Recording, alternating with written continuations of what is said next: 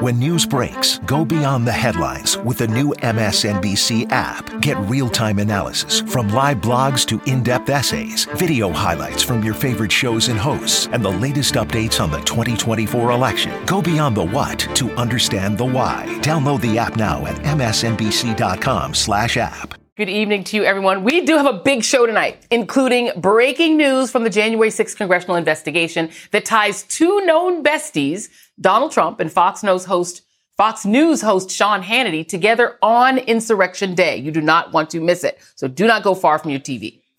But we begin the ReidOut tonight with a new year and a new record in COVID cases. The U.S. has set a global record, but not the kind to go home and brag about. The world record is in COVID cases reported in a single day. On Monday in the United States, it was 1 million. As one former, twice impeached president once put it, America first. Which is why the new and current president addressed the nation today saying the government is adding new testing sites across the country while also doubling the amount of antiviral pills on the market. Folks, I know we're all tired and frustrated about the pandemic. These coming weeks are going to be challenging. Please wear your mask in public to protect yourself and others. We're going to get through this. We're going to get through it together.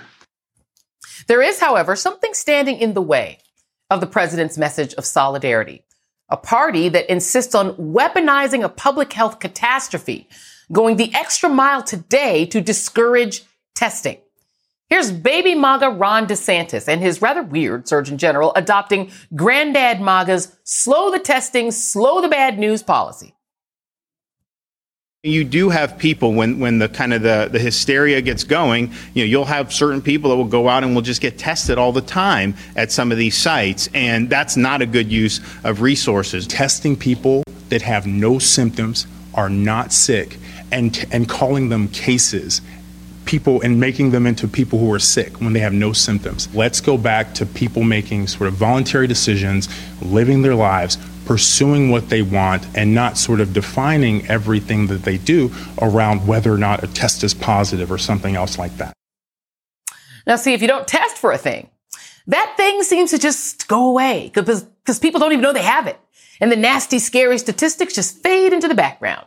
Less testing, less known cases, magic. Meanwhile, here's a turn that's not really a turn.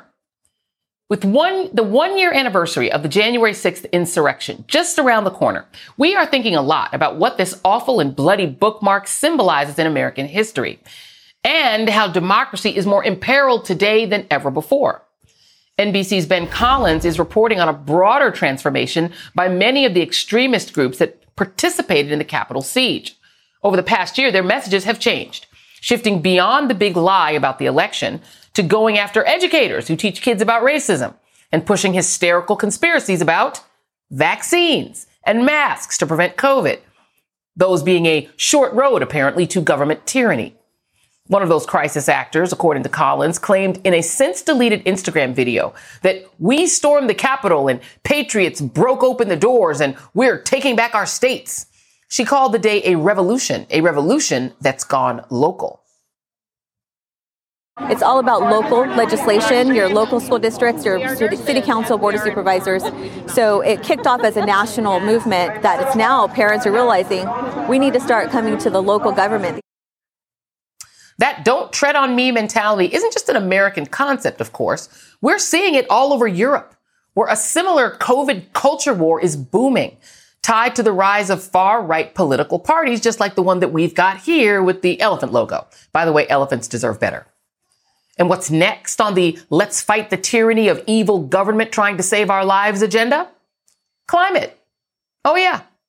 Experts are now warning COVID conspiracy groups may pivot to pushing climate misinformation this year to say that government efforts to save the planet are also tyrannical conspiracies. Joining me now is Dr. Kavita Patel, former Obama White House policy director and an MSNBC medical contributor. Dr. Mona Masood, outpatient psychiatrist and founder and chief organizer of the Physician Support Line, and NBC News senior reporter Ben Collins. And uh, oddly enough, even though this is a medical se- uh, segment, I'm going to go to you first, Ben, because you went out and you talked to the, to these people, um, including this woman who apparently was part of the insurrection, or at least uh, allegedly.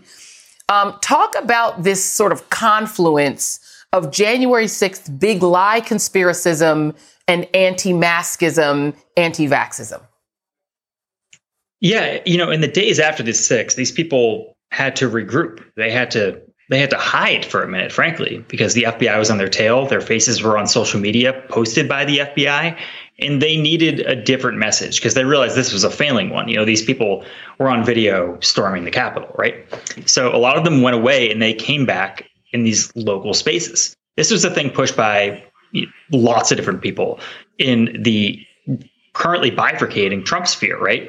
You know, even though Mike Flynn or Steve Bannon, they might not be close right now, they are saying the same thing. Everyone on the Trump right is saying, go win local office you know, go, as Steve Bannon said, go village by village. That's how you do it. And that's what they've been doing. So, you know, this woman I talked to, Denise, you just saw a video of her there. She was at the Capitol on the 6th. She said all that stuff about storming it. You know, 11 months later, she's at the, the Board of Education in Stockton, California, where she lives, where, by the way, she has no children in that school district and told me she never, she never will. Um, and she is changing the votes there, right? Effectively um, later on, after I talked to her inside that Board of Education, they voted alongside her against uh, vaccine mandates. Um, and that crowd gave them a standing ovation. So that's what we're seeing is they've gone extremely local. Um, thankfully, that you know these people were peaceful, but the Proud Boys have been showing up in the back of some of these meetings as well, uh, just to intimidate in full garb. Um, that's what that's the big worry here is that what, if they take over local government through sheer intimidation, that's how you lose democracy. And so the thing that's kind of scary, uh, Dr. Masood, thank you for being here, because I feel like the anxieties produced by essentially a year of lockdown in 2020 have kind of like spread out like a virus in a way to where people are starting to attach any government action whatsoever, whether it's on trying to mitigate COVID or trying to prevent kids from getting sick in school or climate change or trying to make sure that kids are educated about history. Anything the government does to mitigate harm is now seen as a conspiracy to try to, you know, create a tyrannical, you know, mega state. Um, and it's, it's extreme, but I feel like it's playing on people's sort of psychological unmooring because of COVID. Is, is that, in your view, right or wrong? I, I yes, Joy. First of all, thank you for having me. Um, I understand and I can empathize even with the need for control in such uncertainty. I think this is a desire that is very human and very normal to a degree. But when we, it is important where we exercise that kind of control. And when it comes to, you know, taking care of our health or our family's well-being and and um, controlling our day-to-day lives and and um, and focusing on on what is you know relevant to our individual lives that's good and even healthy but what we're seeing here which is the spread of misinformation as a way of controlling um, your situation, that's when we're go- going to see harm. Because now it's not only affecting you, it's affecting everyone around you. And it comes with a ton of responsibility. You know, and Ben, to come back to you just for one moment, I mean, it feels like this they're, sort of eh, you know they're singling out people who are easy to provoke to anxiety and pricking these anxieties at every level right? It's oh maybe there's some you know kids buried under a pizza store or maybe the government is you know trying to i don't know get you to take a vaccine so that they can put a mind control device inside of you or whatever the latest anti-vax conspiracy. But it's like all kind of is it is this is this all reaching the same groups of people? Is there a big Venn diagram between the people who are freaked out about history teaching and freaked out about vaccines and freaked out about masks and freaked out about everything and and think the election was stolen? Absolutely. There's there's this like world of paranoia. You know, Steve Bannon also once said you have to flood the zone with uh, stuff. He didn't say stuff. He said a word I can't say on TV, um, and that's what they're doing you don't have to buy into every single conspiracy theory, but once you get down that paranoid track, once you buy into that first one, you can buy into the rest of them. At that same school board meeting, by the way, right after uh, Denise Aguilar talked, who runs that militia, you know, there was a uh, there were two women who held up poster board and said that RF radiation from the Chromebooks they sent the children home with for distance learning was giving their children Havana syndrome. Think about that. So I know. so that's where we're at with this stuff. Like I, yeah. I know people don't want to confront this that that it sounds too ridiculous to believe, but people are saying this in public to try to influence uh, votes all throughout the country. Yeah. Uh, we have to take it seriously, as dumb as it sounds. You know, and Dr. Patel, thank you for being here. And, and I'm so glad that you were available to, to, to, be a part of this because the problem is that there is a very real pandemic that is a very real danger to very real people.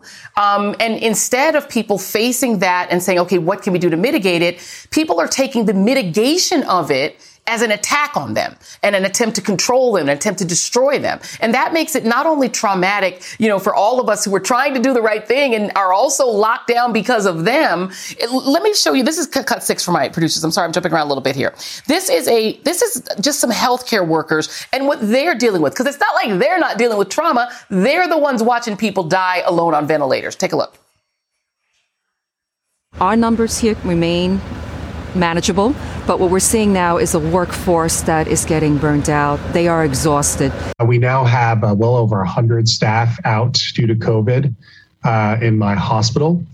I've not ever seen a patient here in the ICU who's been fully vaccinated with a booster. Not one. This doesn't have to happen. And I'm told it's going to get worse. And yet, despite the fact that there are people who are literally they have no lives uh, left anymore. They are they are spending all of their time trying to fight these this illness. You have people like senator ron johnson. Let's just play ron johnson. This is ron johnson what he's saying despite all that's going on. This is him. Why have we assumed that the body's natural immune system isn't the marvel that it really is? Why do, why do we think that we can create something better than God in, in terms of you know in terms of combating disease. Now, you, you, there are certain things we have to do, but we've just made so many assumptions, and it's all pointed toward everybody getting a vaccine. I, I, can't even imagine what hearing those two pieces of sound back to back does to you, a doctor who's in this madness, um, trying to fight this pandemic. So, your thoughts, Dr. Patel? Joy, it's just, I mean, I, we're trained as physicians and scientists to kind of try to actually tease out fact from fiction. That's the whole development of a hypothesis. I'm a spiritual person. I actually believe that it was the scientists who had decades of just not giving up and that spirit to fight that led them to develop these miraculous vaccines. So I actually don't understand why people are not more inquisitive. Ben's and his colleagues' reporting has been excellent because it illustrates what happens you just get this kind of, you know, small voices and they reinforce myths, misinformation to Dr. Masood's point. But then, Joy, nobody's questioning it. I mean, I, I question my own colleagues. That's actually part of what we do to take care of patients and make sure we're doing the best thing possible. And I think in that video, I'm glad you played those clips it's not just that colleagues are burnt out. I'm actually going to push and say it's even worse than that, Joy. It's that we're losing any empathy that we might have yeah. because we are expected, people won't listen to me when I say a mask matters, I, uh, this matters. But then when they need treatments, when the Surgeon General of Florida rolls into a hospital without a mask and is asking me to give someone monoclonal antibodies, what does that feel like? You lose empathy. And that's what's happening. And uh, by the way ben's what i took from ben's excellent twitter thread his reporting is like i need to stop doing this and i probably need to run for school office and do like something in superintendent districts. And we need to stand up and the people who fight for science and fact versus yeah. fiction we need to take more leadership roles at a local county city district level and we're not doing that in enough numbers. No and, and you'd be great, uh, by the way, if you did. And so I'm going to give you the last word on this, Dr. Masood, because the trauma is real for, for doctors, for, for nurses, for people in the medical profession right now. It can't help that the CDC changes their mind every three seconds on what it is they're saying to do. There's one day they're saying, oh, take five days, and they say take 10 days. It doesn't help fight the misinformation when they keep on changing their story. So those of us who are trying to say, no, no, no, these are the facts, we also have to fight that. I'm going to give you the last word on this uh, because I'm sure for, for, for people in, in the medical profession, this has to just be pull your hair out, absolutely infuriating. Yeah, it, it kind of goes back to the same thing that um, Kavitha was just saying right now, which was, um, you know, we, we feel like kind of like sacrificial lambs to this pandemic. I think that's kind of the the feeling that healthcare workers have. That um, not only is our um, you know our word, our years of training, our sincerity in wanting to care for our patients and take care of them, not only is that not enough, but it is um, you know now we we don't feel that you know the uh, public has our back we're being yelled at by people that we're taking care of and now we wonder if you know the cdc has our back or policymakers have our back and that is a very disheartening for people who are literally risking their lives every day to um, yeah. to take care of others Absolutely, it, it's infuriating on every level, and uh, and it, and it, uh, we're all running out, honestly, of figuring out what we can even do about it at this point. It's unbelievable. Dr. Kavita Patel, thank you for all you do. Dr. Mona Masood, thank you for all you do. Ben Collins, man, thank you for all that you do. You all are fighting the good fight. Up next on the ReidOut, what does Sean Hannity know about events leading up to the insurrection? The January 6th Select Committee wants to find out. Surely, Sean has nothing to hide. Also, the election fraud misinformation that Trump distributed to every Republican member of Congress through his obnoxious lackey, Peter Navarro. Plus, the push for a filibuster carve out for voting rights. Chuck Schumer told me last night on the ReidOut that he thinks he can get Joe Manchin and Kyrsten Sinema on board. So, what does Joe Manchin say? Let me just say that, that, that to being open to uh, a rules change that would uh, create a nuclear option uh, it's, it's, it's very, very difficult. So it's a heavy lift. Well, despite that, he's not the absolute worst, at least tonight anyway. Tonight's pick is not an actual person, but it's completely bananas. The ReidOut continues after this. Today and every day, Planned Parenthood is committed to ensuring that everyone has the information and resources they need to make their own decisions about their bodies, including abortion care. Lawmakers who oppose abortion are attacking Planned Parenthood which means affordable, high quality, basic health care for more than 2 million people is at stake. The right to control our bodies and get the health care we need has been stolen from us. And now, politicians in nearly every state have introduced bills that would block people from getting the sexual and reproductive care they need. Planned Parenthood believes everyone deserves health care. It's a human right. That's why they fight every day to push for common sense policies that protect our right to control our own bodies and against policies that interfere with decisions between patients and their doctor. Planned Parenthood needs your support now more than ever. With supporters like you, we can reclaim our rights and protect and expand access to abortion care. Visit plannedparenthood.org/future. That's plannedparenthood.org/future. Late today, we learned that the House Select Committee on January 6th is seeking an interview with Fox News host Sean Hannity. In a detailed letter today, the committee revealed several text messages that Hannity sent to Trump Chief of Staff Mark Meadows and others. And those texts raised serious questions about what was going on inside the White House. Among them, Hannity wrote on the day before the insurrection that, quote, I'm very worried about the next 48 hours, unquote. In fact, according to the committee, Hannity may have had a conversation directly with Donald Trump on the evening of January 5th regarding his planning for January 6th. There are other messages that Hannity sent to Meadows that suggest that he may have discussed a potential effort to remove Trump under the 25th Amendment. A later text sent to Meadows and Congressman Jim Jordan suggests that Hannity was deeply concerned about Trump's state of mind just before the inauguration. Hannity said of Trump that, quote, he can't mention the election again, ever. I did not have a good call with him today. And worse, I'm not sure what is left to do or say, and I don't like not knowing if it's truly understood. All of this suggests that even the most hardcore of Trump's allies appeared to know that he was out of control. With me now is Congresswoman Madeleine Dean of Pennsylvania, who was an impeachment manager last year, and Fernand Amandi, MSNBC political analyst and pollster. Thank you very much for being here, both of you. And Congresswoman Dean, what's really uh, fascinating, I'll put it that way, about these texts that were revealed by the committee is that it showed that somebody who actually is a genuine ally you know, the closest thing Trump maybe has to a friend. I mean, Sean Hannity's former executive producer became the comms leader in the comms director inside of the White House. That's how kind of on the same page they were. But he did not seem to be on the same page with this insurrection activity and seemed really worried and concerned Your thoughts on these texts and what they might tell us about what people really understood about Trump's state of mind and whether he was balanced at that moment? Well, it's strange that it would be coming from Mr. Hannity, but it is the tip of the iceberg. Uh, it, these are pieces of evidence that the 1 6 committee are putting together meticulously uh, that will show the state of mind of a desperate uh, despot who was meeting with people, who was trying to orchestrate whatever he possibly could to remain in power, to overthrow the will of the American public.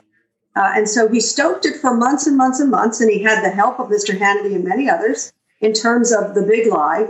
Remember, this wasn't a single day's rally or protest that sent that lies to storm the Capitol. This was meticulously, if not chaotically, planned and uh, uh, exercised over the course of many, many months. These lies that overtook the Capitol, sadly, uh, are a threat to our democracy today. And so that's why I'm glad I'll be going down to Washington this week uh, to make sure that we remember and reflect on what happened on January the 6th. And I call upon every one of us to recommit to our democracy, to the protection and the lifting of our precious democracy against the lies of uh, someone like Donald Trump, uh, who only seeks authoritarian power. That's it. And, and you know, I, I, I, Fernand, the thing about you know what people who were inside of the Trump circle were saying to Mark Meadows versus what they say publicly, their outward, outward facing comments, which seem like, yeah, rah, rah, this was all great. You had Donald Trump's son trying to tell him to call it off. You had Ivanka Trump saying, whoa, you know, we need to stop this. You had Sean Hannity, an ally, saying, yo, this is not good. You know, and the, the question then becomes, which is the dog and which is the tail here?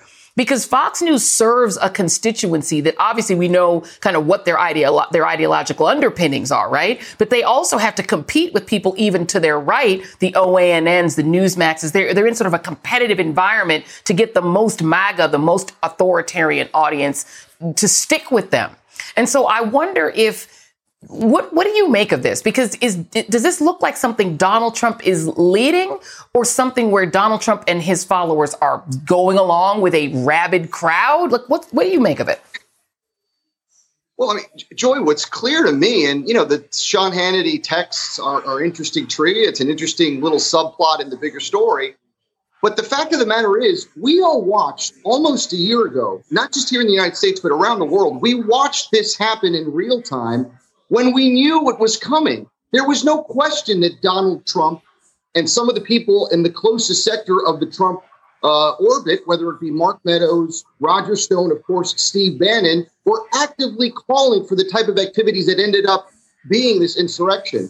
And Joy, had you taken a poll a year ago on the evening of that insurrection and said, one year from now, none of the perpetrators of this assault on Congress this attack on the citadel of democracy would still be held accountable, I don't think anyone would have believed you. And I think that is the frustration that we're feeling, especially, Joy, when you consider that the January 6th committee in Congress has a shelf life now. When we, if we get to November and there is not a voting rights bill passed, if there is not any of these perpetrators brought to justice for the crimes they committed, smoking gun before the eyes of the world, our democracy may already be lost. And that is, I think, the agitation, the concern that so many millions around the country and around the world are fearing with this slow walking process to bring the perpetrators like Trump and others to justice.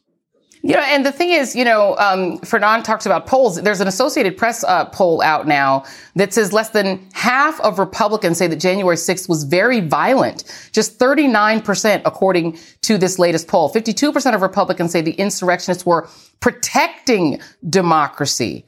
At this point, Congresswoman Dean, you have right wing media, including Fox News, that is underpinning the big lie and convincing people, yeah, the election was stolen, even when their own hosts know it wasn't and know that what then happens that they helped instigate shouldn't be happening. You have Donald Trump people circulating memos outlining how to steal the election, executing a plan that they named after a football, you know, maneuver It seems so coordinated and so obvious and so open. Can you explain why there haven't been any indictments as a result of what looks like a pretty open faced conspiracy?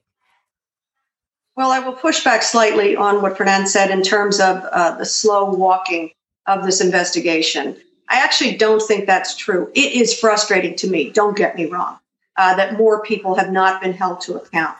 But it is very difficult to undo a sea, a tidal wave of lies, and those who are complicit. Uh, having served as an impeachment manager, I know the caliber and quality of the people who are serving on the 1 6 committee, as well as the team that is behind them. They are meticulously gathering the data and the details. They are keenly aware of the 2022 calendar. Uh, as you know, they have said they will start to have public hearings. I think that's what's going to be the key. The public needs to know evening hearings, primetime hearings, to say what was the truth, shine a bright light of truth on the horror that was uh, the sea of lies fomented by the former president, inciting an insurrection, who was complicit? What did they know? When you think about what was revealed, and, and we talked about this as we were uh, preparing for our impeachment trial in the Senate 187 minutes, the President of the United States did nothing, not to mention the fact why wouldn't the um, Secret Service has had whisked him to safety? After all, our democracy, his own vice president, was under attack. What does that reveal about the participation of a desperate, sick man to try to hold on to power. So, but then very quickly, I, I slow rolling. I do worry that mm-hmm. we get it right. We get the details to the American public so that this never happens again. And, I'm going to give Fernand the last word on this because you said a desperate and sick man. This sounds like even Sean Hannity was worried about this guy's mental health at this point. This guy obviously could not accept that he'd lost the election, Fernand. He obviously was willing to do anything to try to stay empowered and cling to power like a degenerate dictator, you know, in some country that we would have put on a, a watch list for democracy had it happened somewhere else. And here you have a coordinated effort of people taking his delusion and trying to turn it into an actual coup. I, I, I mean, I'm going to give you the last word on this because I wonder if the methodical pace of this investigation, are you concerned that it is too slow, that it is not taking, it's not going quickly enough? Well, I mean, I, I, I trust that uh, Congresswoman Dean's analysis of what's going on within the committee is, is as it is and appropriate. But yes, it's too slow. And the other problem as a political communicator, Joe, I know that by not focusing on this issue, making this issue the sine qua non of the discourse, that on January 6th, the Republican Party was involved in an attack on American democracy, the fault line, which actually led to Congresswoman Dean and other impeachment managers to impeach President Trump an unprecedented yeah. second time. The fact that that still has not become the central issue outside of politics, I think is a concern, and why the other side has kind of said, oh my God, there have been no consequences yeah. so far. We may get off again.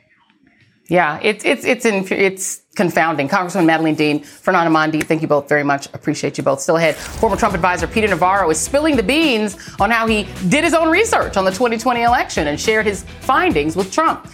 But what came next is even worse. We'll be right back.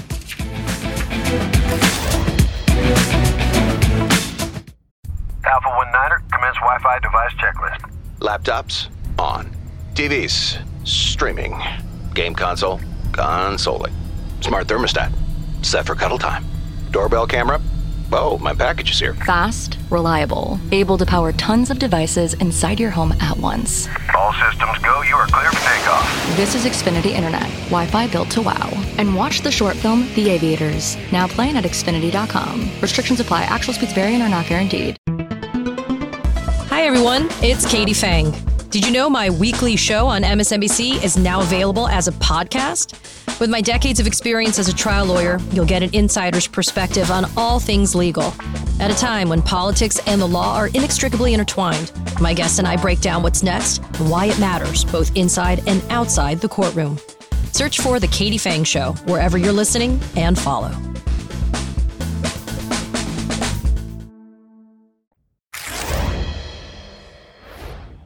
Navarro was the former president's trade advisor. Before that, he was, according to Time magazine, a largely forgettable, failed Democratic candidate from California who was detested by his staff and disliked by voters. Having interviewed him before, honestly, I could see why.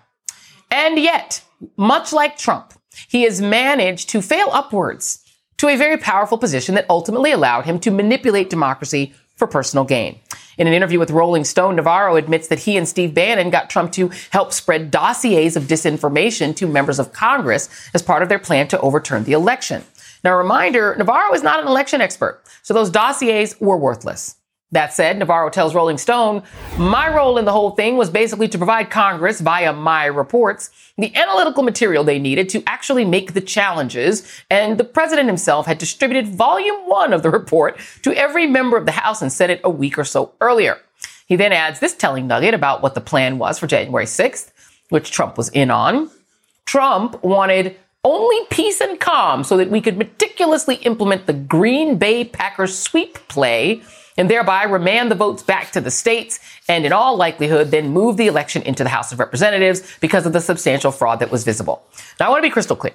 There is no legitimate evidence to support Navarro's claims. In fact, report after report and court case after court case have proven the opposite.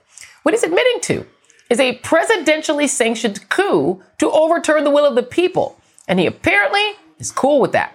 Joining me now, Christina Greer, Associate Professor of Political Science at Fordham University and Glenn Kirschner, former federal prosecutor and an MSNBC legal analyst. And Glenn, I'm going to start with you on this. You now have Peter Navarro being what, the third or fourth person to make a memo. He said there was more than one volume. So he wrote like a book to say, here is how you can Green Bay Packers the election, basically disrupt the certification and then somehow scare the vice president or convince him to send it all back to the states and, you know, make the Congress decide the president. There's like multiple people who have admitted or there's evidence that they tried to do that. This seems to me to be a straightforward conspiracy that starts from the White House and goes through other parts of government. How in the world is this not a criminal conspiracy at this point? You know, Joy, it is. It's a conspiracy, plain and simple, because you can now add Peter Navarro to the other list of conspirators like Jeffrey Clark and John Eastman.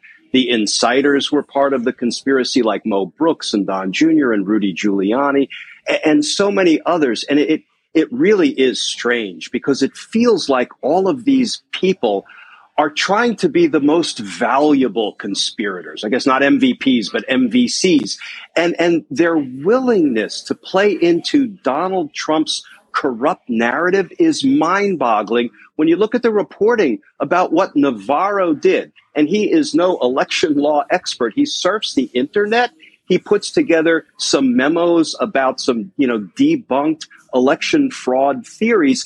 And then he gives them catchy titles. I love the reporting that he named these memos things like the Immaculate Deception, the Art of the Steal. And in case that was too subtle for Donald Trump, he, he titled one, Yes, Trump won. And then he reportedly waltzes into the Oval Office, presents them to Trump, and Trump says, let's run with those and distribute them to to all of the Republicans in Congress. Enjoy the reason this isn't just lunacy or corruption. The reason it's a criminal conspiracy is because we have to view all of this conduct against the backdrop of Bill Barr, Donald Trump's own attorney general, announcing there was no fraud undermining Joe Biden's win. And Donald Trump's own administration official, Chris Krebs, and his own Department of Homeland Security announcing most secure election in U.S. history. That's what makes this more than lunacy, more than corruption. It makes it criminal.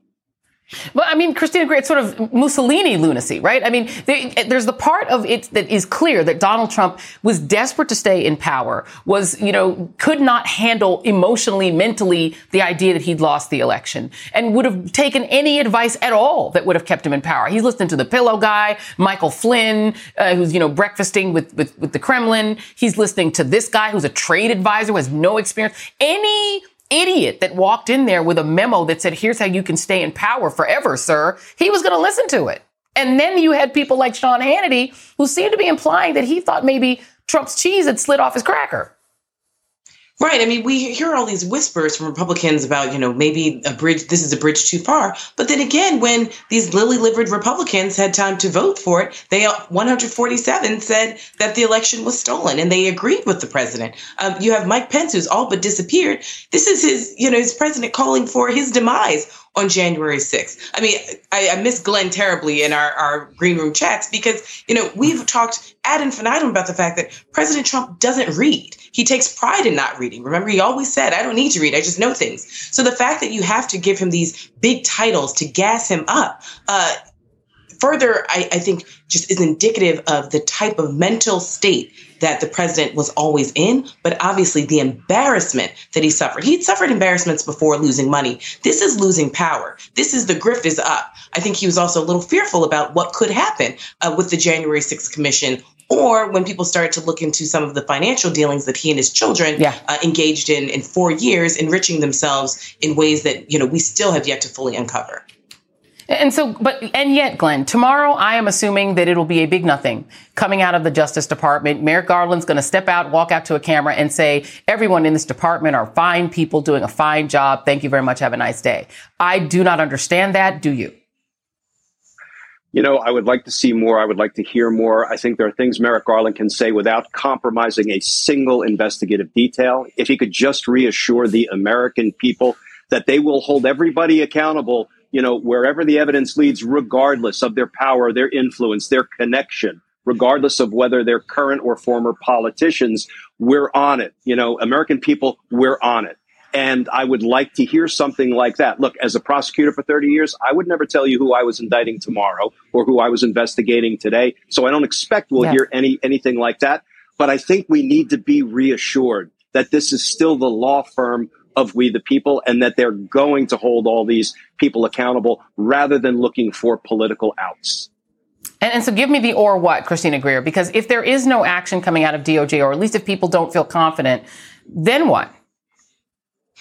Well, I think, Joy, first things first, we've got to get on the other side of January 6th. I think a lot of Americans are, are just Yeah. holding their breath and, and a little concerned, right? Um, we saw last year, uh, million, I mean, just millions of Americans watched on television uh, to see hundreds and if not thousands uh, of people storm the Capitol with swastikas and Confederate flags. Uh, and we saw police relatively helpless. And now that we read the reports, they were definitely helpless as they were calling to Yeah. say, what should we do? Um, so once we're on the other side of January 6th, hopefully, uh, as, as Glenn mentioned, the Justice Department will reassure the American people uh, that they are taking this very seriously. And Congress will actually get that commission and the report to the American people sooner rather than later. One can only hope. Christina Greer, Glenn Kirschner, thank you both very much. And up next, Senator Joe Manchin is apparently unmoved by the pleas of his fellow Democrats to protect voting rights. Does this spell doom for free and fair elections? Stay with us.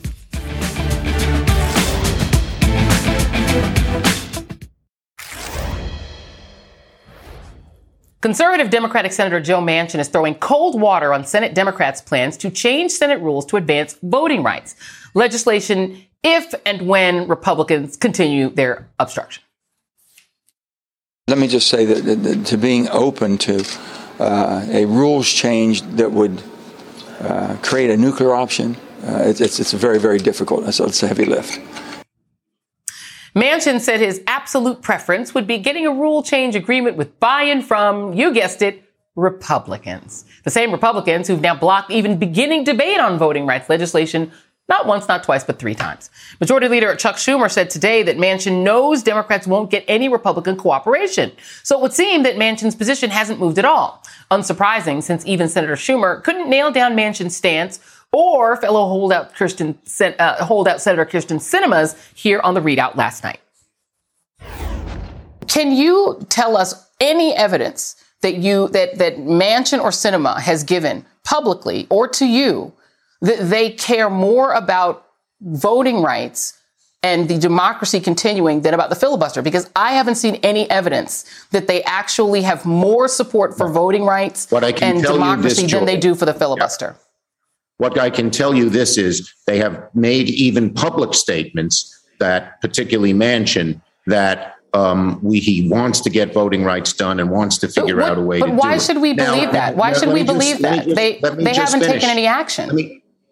Well, we got to keep pressing them and pressing them and pressing them until they do. There is too much at risk here. Joining me now, LaTosha Brown, co-founder of Black Voters Matter. LaTosha, it's always great to see you. I'll ask you the same question that I asked um, uh, uh, Director Schumer, um, or I should say Majority Leader Schumer. Do you see any evidence that Joe Manchin and Kyrsten Sinema care more about voting rights than they do about the filibuster?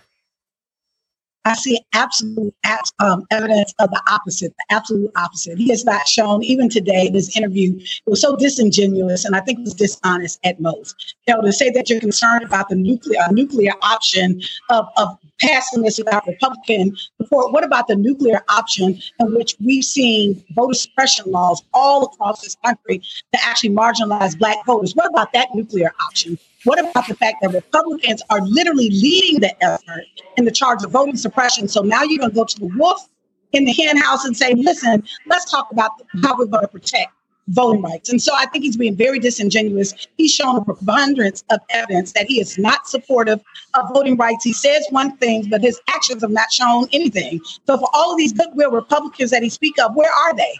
He hasn't had a press conference with him. He hasn't shown a list. He's shown no evidence that he's able to deliver what he says that exists or what he wants to see. I think it's a stalling tactic. I think it's being disingenuous, genuine, and I'm actually being very nice at using that term. You know, and one of the Republicans um, out there that uh, one of his friends um, is literally uh, Mitch McConnell, um, who is the head of the Republicans in the United States Senate, has basically said that everything that you're out there fighting and fighting against is just not true. That why would any state want to overturn an election? That's not going to happen. Uh, what do you say to Mitch McConnell, who's saying that all the alarms that are being raised by voting rights um, activists like yourself are just not real? No, he knows it's a, lie. You know, they have become the party of liars. And so they know that what is happening right now, the voter suppression laws is out there, the evidence is out there. When we're looking at SB 202 in the state of Georgia, right now it is actually harder for me as a voter in the state of Georgia. I have less voting rights protection and less access to voting in the state of Georgia now than I did than I did last year this time. When we're looking at what they're trying to do in rural counties as we speak right now in the state of Georgia and closing polling sites. And one of the one of the rural counties to close all of the polling sites and only one, the restriction of, of really being able to try to get rid of, of, of, of boxes, to be able to vote in absentee boxes. He knows this. This is a strategy that the Republicans have used, and they use lie to cover what their efforts to actually put it out front like there's some integrity around. Yeah, I mean, and, and by the way, if Georgia's not doing anything, because your state, um, they're being sued over the gerrymandered districts and over this law. So obviously there are lawsuits happening for something. Um, it, Raphael Warnock said something I think is interesting, that he said a lot of these same people that are out there saying, oh, I love John Lewis. He was a great person, a great friend of mine. I love voting rights, support voting rights. They're going to be right up there trying to get on the pulpit on King Day saying how much they love voting rights and love John Lewis and literally spit in the face of John Lewis's memory by standing against voting rights. It feels like that's where Manchin and Sinema are going. Is that what do you make of that? I think that exactly. And I think we have to call them out. You know, I always talk about this is a play by play book. There are three strategies they've always used. The first has always been to restrict access to the ballot. Right. The second has always been to create a culture of fear. And so, as we come on the anniversary of January 6th, we know that that was part of the insurrection and to continue continue this this culture of fear. And the third thing is to weaponize administrative process, as we're seeing in here in Georgia, we're seeing in the redistricting in Georgia and Texas and all across this nation. So they're not only are they being disingenuous and they're lying, but they really have an alternative motive, and that is to undermine democracy and to marginalize the voters yeah. in this country. Uh, Rachel Maddow made a really great point last night, and she said that you know part of the votes in the Senate are about your legacy and about history. And there's some folks that are going to go down like Strom Thurmond, and maybe they just don't mind. Uh, it looks like that is where some of, including a couple Democrats, might be headed. LaTosha Brown, uh, thank you very much. Really appreciate you as always. And stick around for tonight's absolute worst, because if you thought your commute was a pain in the tuchus, you ain't seen nothing yet. We'll be back after this.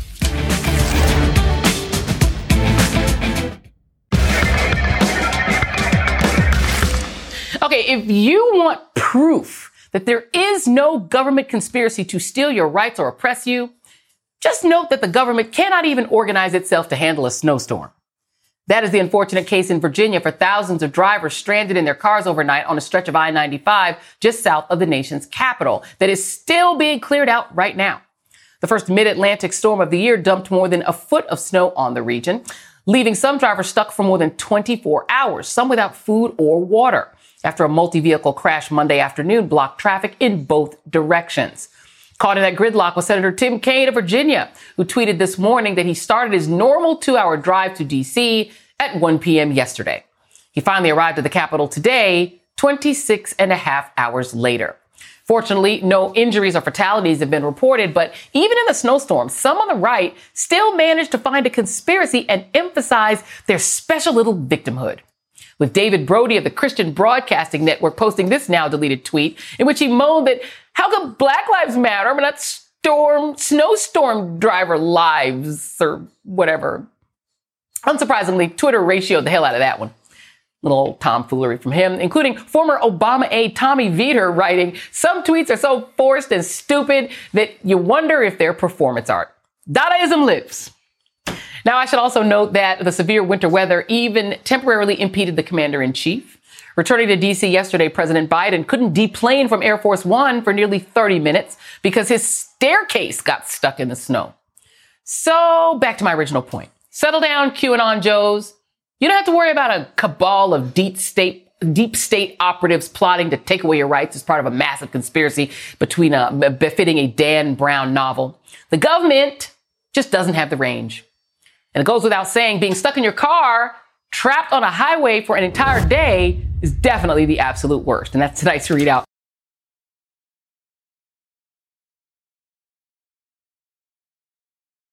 Go beyond the headlines with the new MSNBC app. Get real time analysis from live blogs to in depth essays, video highlights from your favorite shows, and the latest updates on the 2024 election. Visit MSNBC.com slash app to download.